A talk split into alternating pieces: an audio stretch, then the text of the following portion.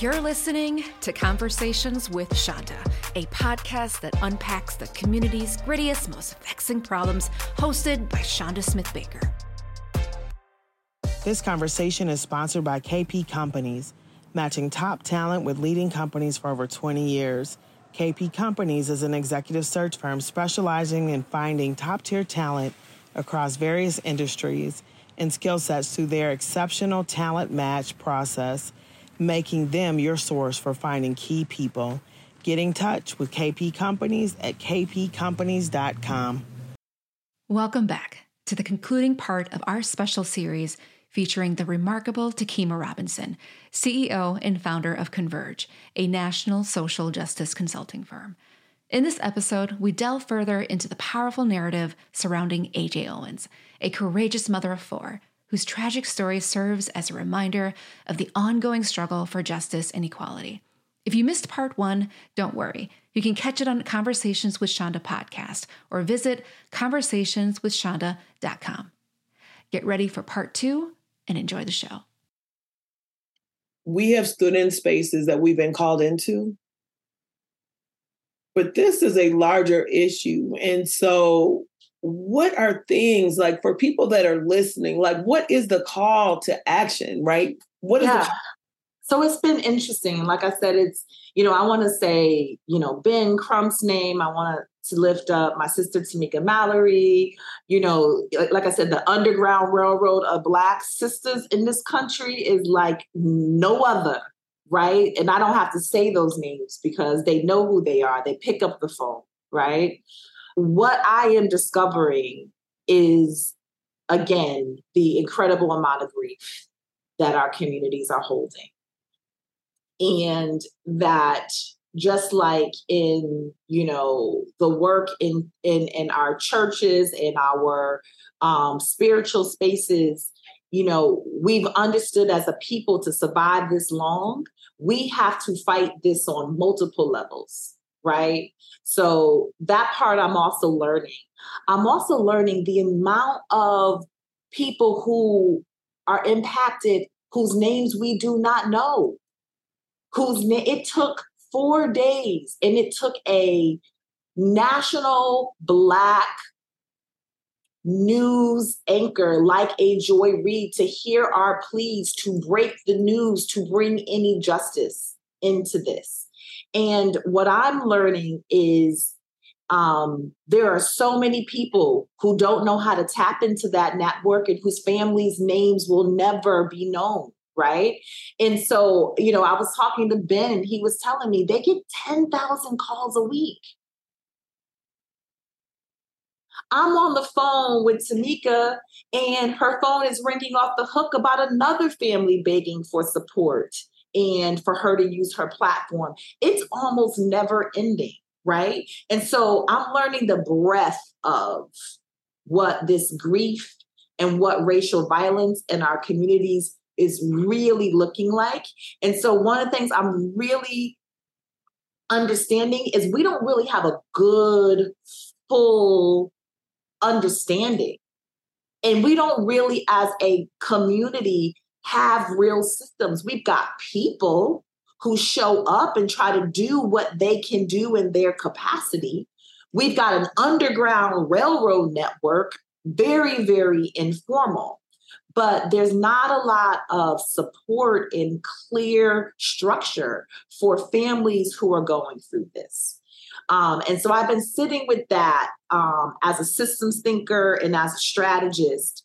Um, you and I work in philanthropy, right? Uh, we work where there's conversations about resources. In these instances, who's paying these funeral expenses? In these times, who's helping the family deal with unexpected legal bills? Who's helping the family relocate?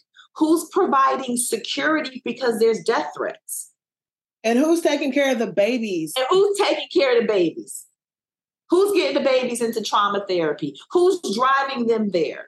Who's making sure that Pam is in therapy? Um, the you know the mothers, the family. Like who's making sure? Who's caring for? So who's you know, making sure we're electing people that don't support this? Like yeah. we have like right elections, like what are the public policies that we need to be thinking about because there's so many roles that for people that care about justice and care about kids not being traumatized, you cannot not care about this issue, these issues. Right. And because and whether or not it's immediate or not it's immediate because they're seeing it on social media. So it doesn't have to be a family member, it doesn't have to be someone close. All you need to know is that it can happen to you. All you got to know is it can happen to you. And to your point, we got to give our communities a better answer than vote. And I'm not saying that's not a big part of the answer. That is a huge part of the answer because I set up the scene in terms of the dynamics in this community. And so now we're trying to get justice underneath the dynamics, the political and the racial dynamics of this community right? So there is a public policy response to this. There is a mobilization and organizing and let's get, you know, build power and push back. There is absolutely that component of it. But we have there's to make role for the church. There's a role for investing and financing. There's um, a role for our historical civil rights organizations to get themselves in order to make sure that they're on their job, which is to to carry the banner on justice in these institutions. And so there's a lot of broken things in the chain right? The one consistent thing though is black women. And that's a period. That ain't even a comma. That's just a fact. Because we're gonna make it work even when it doesn't work. But there's a lot of things in the system, and I, I and I honestly believe this. You know, as we see, you know, this country, you know, uh, go closer and closer to fascism, and we see the rise of this of racial violence and terror that is being um, promoted and normalized again in um, our culture. Um, as we see the proliferation of guns right? I think this is an opportunity to really figure out how to make sure that underground railroad those systems of what do we do, not if, but when these things impact our communities and families? How do we mobilize? How do we organize? How do we support? How do we grieve? How do we process? How do we fight like hell for our lives? That system needs to be need, needs to be healed. It needs to be fortified. It needs to be supported.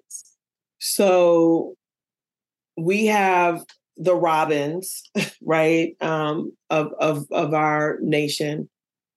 But we also have um, allies that have come from outside the Black community.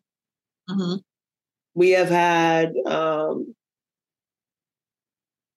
throughout history, there's been folks that have stood in, came in, worked to understand, mm-hmm navigated spaces where we may not be able to navigate in the same ways. Mm-hmm. What ways can folks outside of Black community? I think we just said them, but I want to be clear that there's a role for everybody. This is not just for yeah. Black people to hold or Black women to hold. Oh, please, please, it can't be, right? Like that's but but I will say, let's be clear who we're centering and who needs to lead and what the roles are for other people. I think there's lots of roles, and you know, one of the biggest ones is resources, right? This takes resources, takes resources to defend your family's lives. It takes resources to defend your community. It takes, and it, and it is defend. It is literally defend because people are under assault, right? Just be clear about that. It, and it takes resources to then create a system and a network. And so resources are really critical here.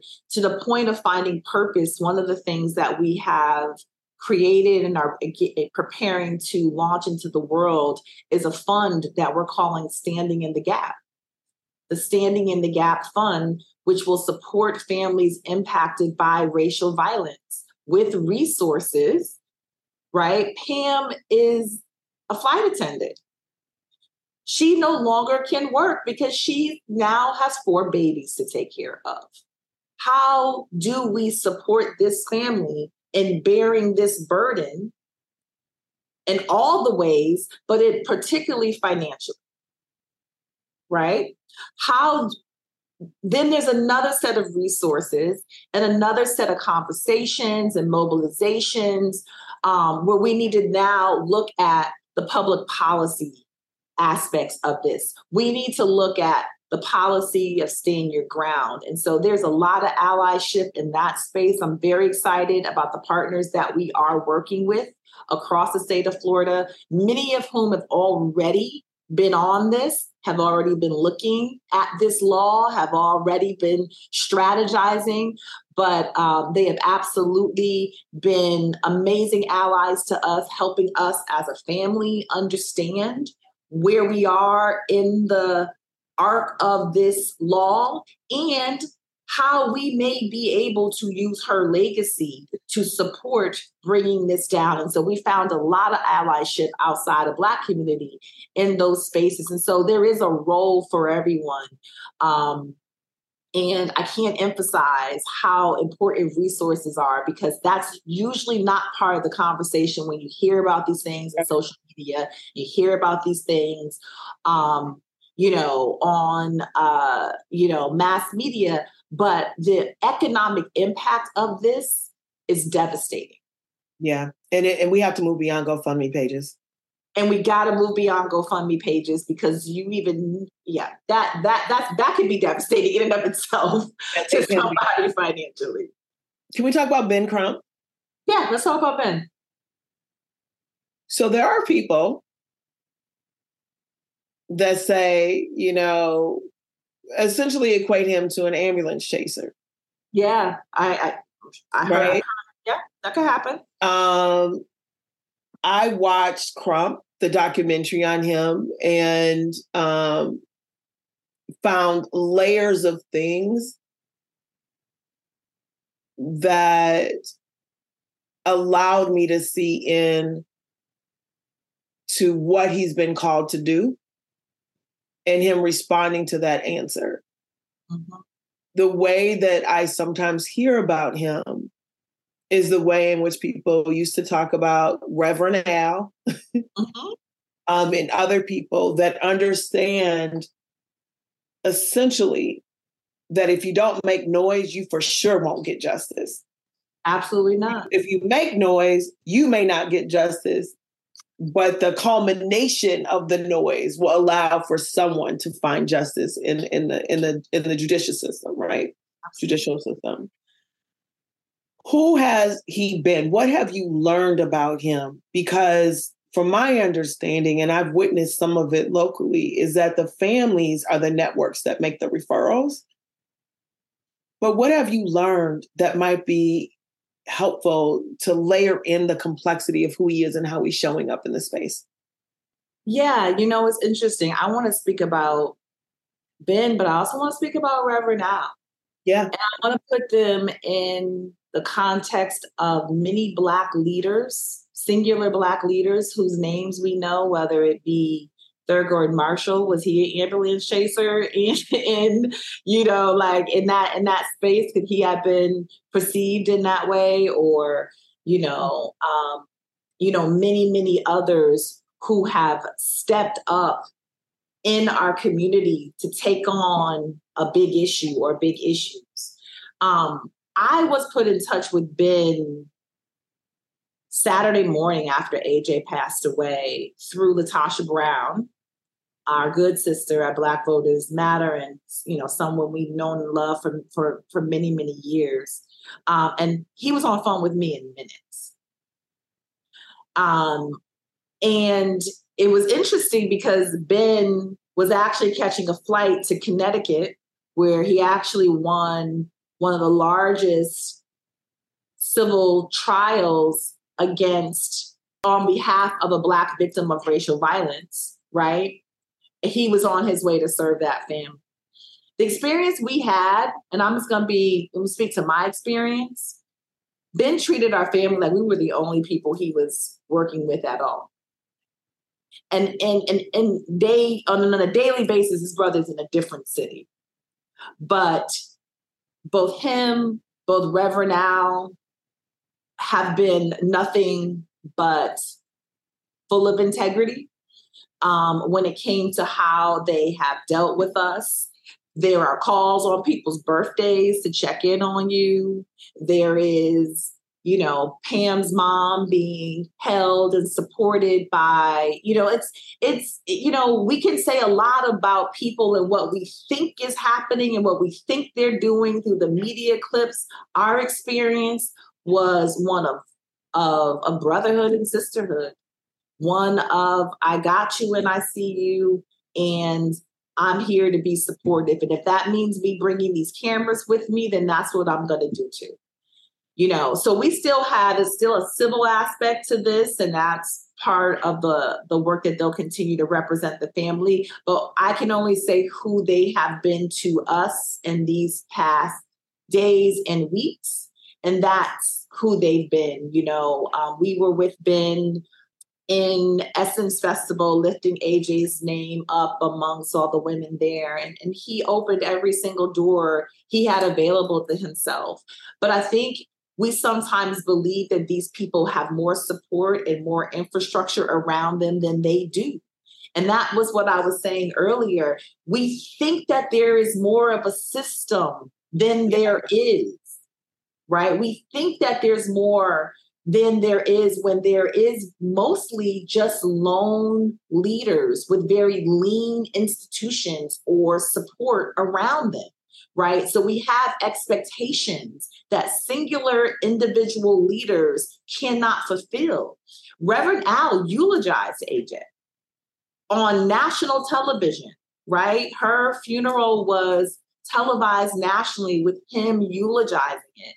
And I had an interesting moment with him before he went, before the funeral began, where he brought me in and sat me down and talked to me about myself taking care of myself what was going to be required of me to stand in this role. it was real, real interesting what he told me.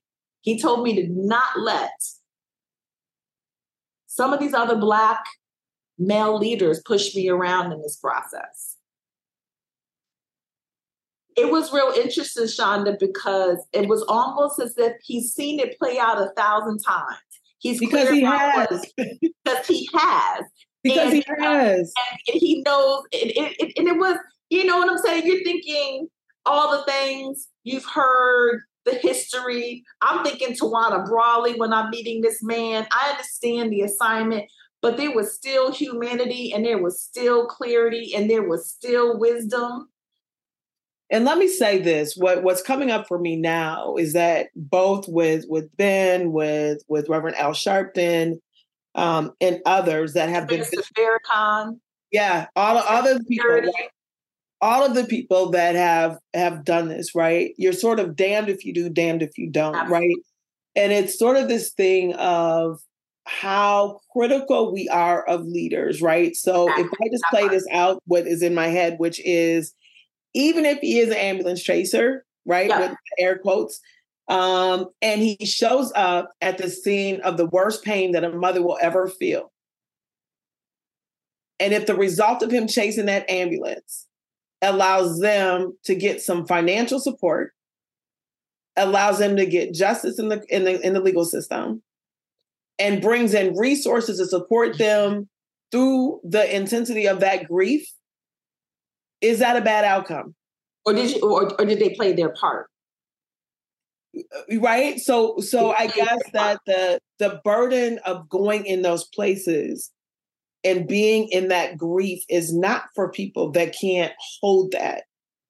It's not for the weak. That that is hard work. That is hard hard work.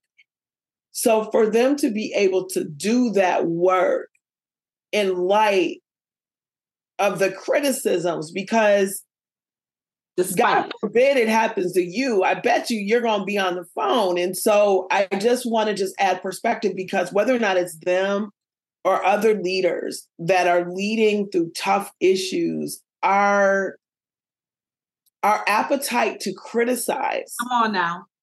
is becoming bigger than our appetite to support. So can we just talk about that? Like aside from them, but like right. what are we doing to leadership? And and is the way that we are um, judging leadership, creating the conditions for others to step into leadership roles within our own communities.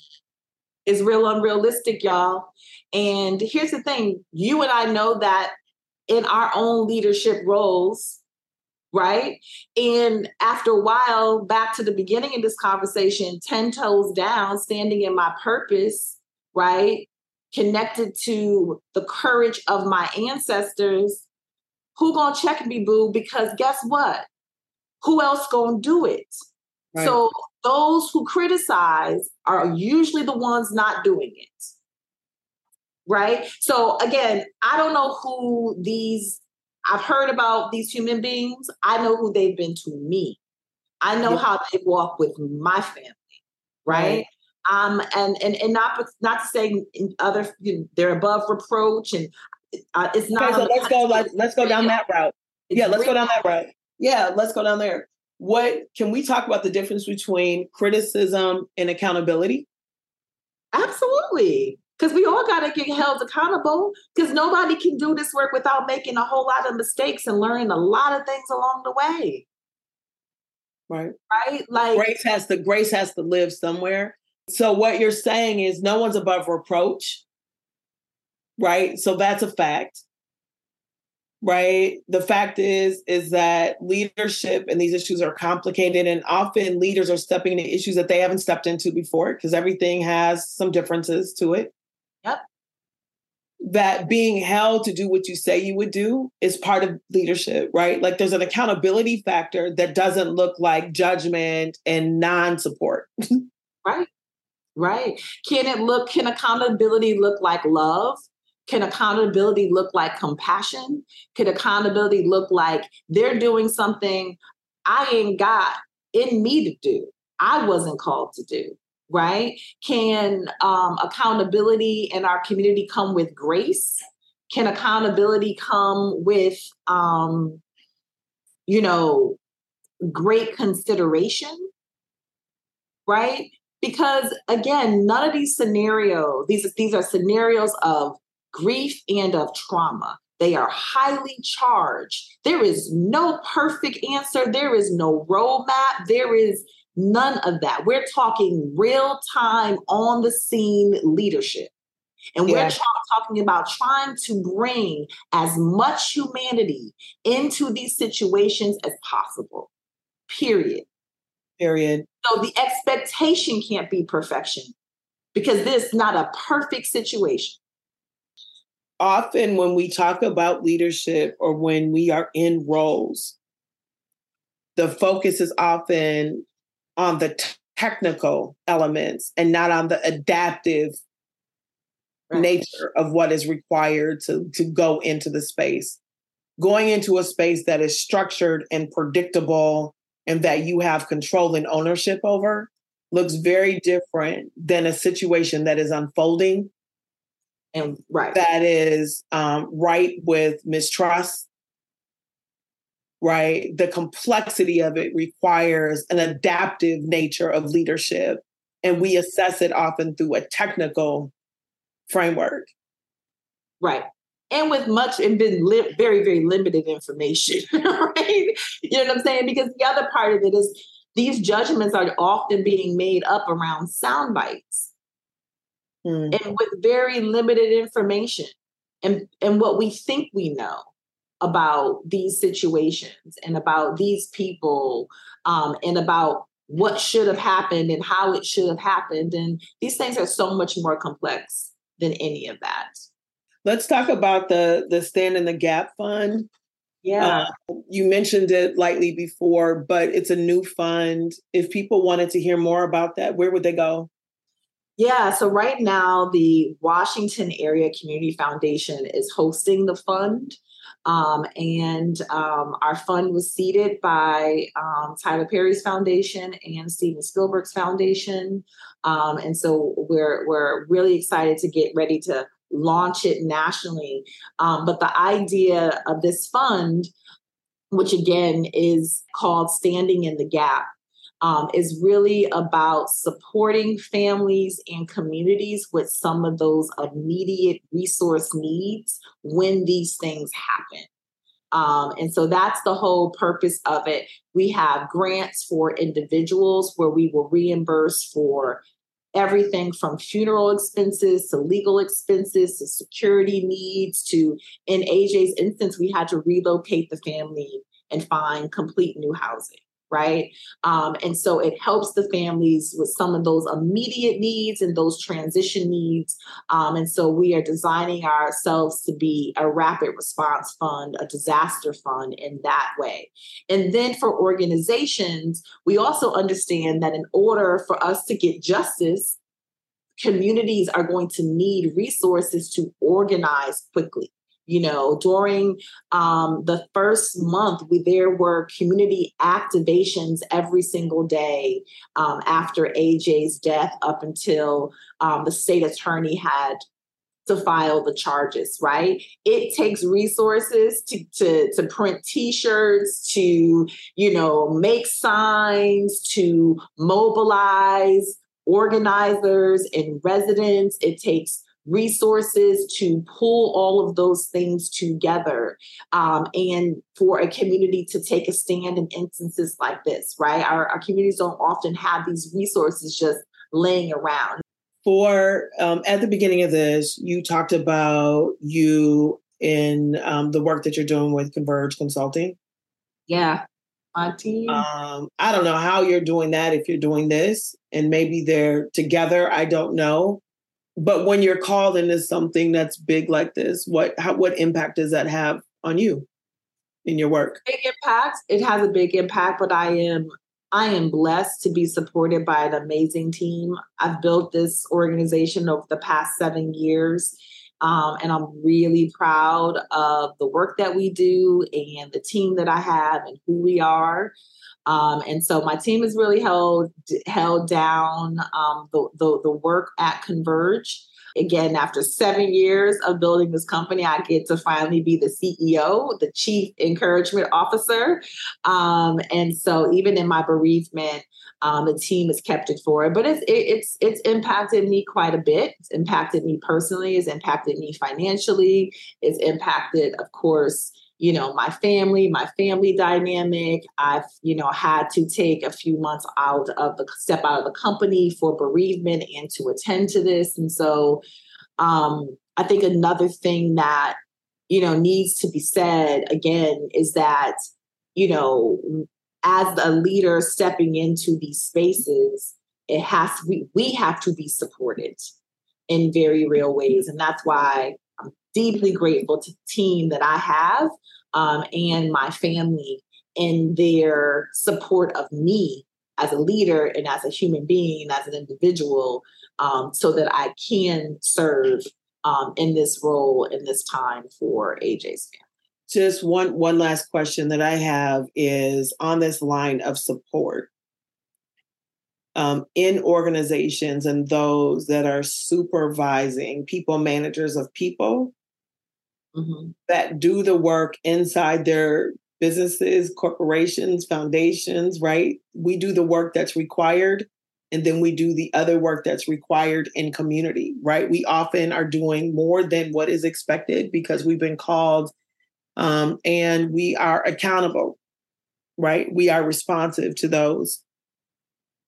What does it look like to be supported because we often talk about support coming from those that report to us, those that we have birthed, those that birthed us, right? Those in our church communities. But what does it look like to be supported by those that are above you? Mm-hmm. Mm-hmm. You have an answer for that? Mm. Well, what it looks like to be supported um, first and foremost is to be receptive to support you know to be receptive to it right? In order to receive it. Going back to that quote do you want to be well? Because in order to do this work in order to survive this work you have to be supported. And so i often wonder whether or not we know how to be supported mm-hmm. and to allow support because often many of us don't have it and haven't don't have a familiarity with it. So there's that part. Right. But what so being able to articulate what you need. Yeah, yeah, yeah. Being right. able to articulate what you need and being able to receive it when it shows up. But what yeah. it's like is a level of compassion for the complexity of the roles that we have, not only in the institutions, but in the community. Mm-hmm. To be supportive is to be seen in both of those roles and for folks to understand the complexity of that. Sometimes all I need is to be seen in that. So that's one big piece of what it looks like to be supported by people who are you know higher up in organizations um, it's also looked like giving space and grace for holding of the complexity it often looks like reminding us that we're not failing because we're not able to alleviate all of the suffering right. right? Um, and sometimes hearing that and being reminded of that, um, that even in our you know in our in our best efforts suffering continues and that's hard. That part is hard yeah. to know that i'm going to do this work and at the end of this work there will still be suffering that part is hard to hold right? And so to remind us that we're not failing, I, I remember hearing that oftentimes in Black women, depression looks like believing that we're failing. And so that's been really helpful for me to be reminded um, that I'm not failing because I can't save them all. Mm. That's profound. What is bringing you hope? Africa, Izzy, Isaac, and Titus. Mm-hmm. And those are AJ's four babies. They bring me hope. Mm-hmm. They bring me hope. Mm-hmm. They bring me hope and they give me a lot of purpose. Um, because what cannot happen is that this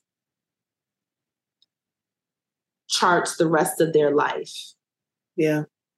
Right. And I believe on a spiritual level that their mother's life was sacrificed for them. And that unfortunately, they are now going to have opportunities that she may not have been able to give. And those of us who are charged with their care and their raising we have a duty to make sure that those opportunities can bring purpose to their lives and that the trajectory of their lives can change for the better for this. Yeah, right on to that. And um, as you say that, you know, Oscar Grant has a daughter, George Floyd, his children, right? AJ's children, Daunte Wright's son, Daunte Wright Jr. There are children attached. There are children whose lives have changed, right? I lost my mother in 2020. I could barely stand, I could barely cope, I could barely stand up. Thank God I had the opportunity to to know her. Um in, in the time that I had, and that is not a given. And so when we think about why we do the work, it's for the generations that are coming. And so for you to be able to hold hope and to understand that for them to live their lives defined more fully and in the legacy of their mother, it requires many people to have them see life bigger than the incident that took her life. Absolutely. The whole village. And um, it's been beautiful to witness how children process grief.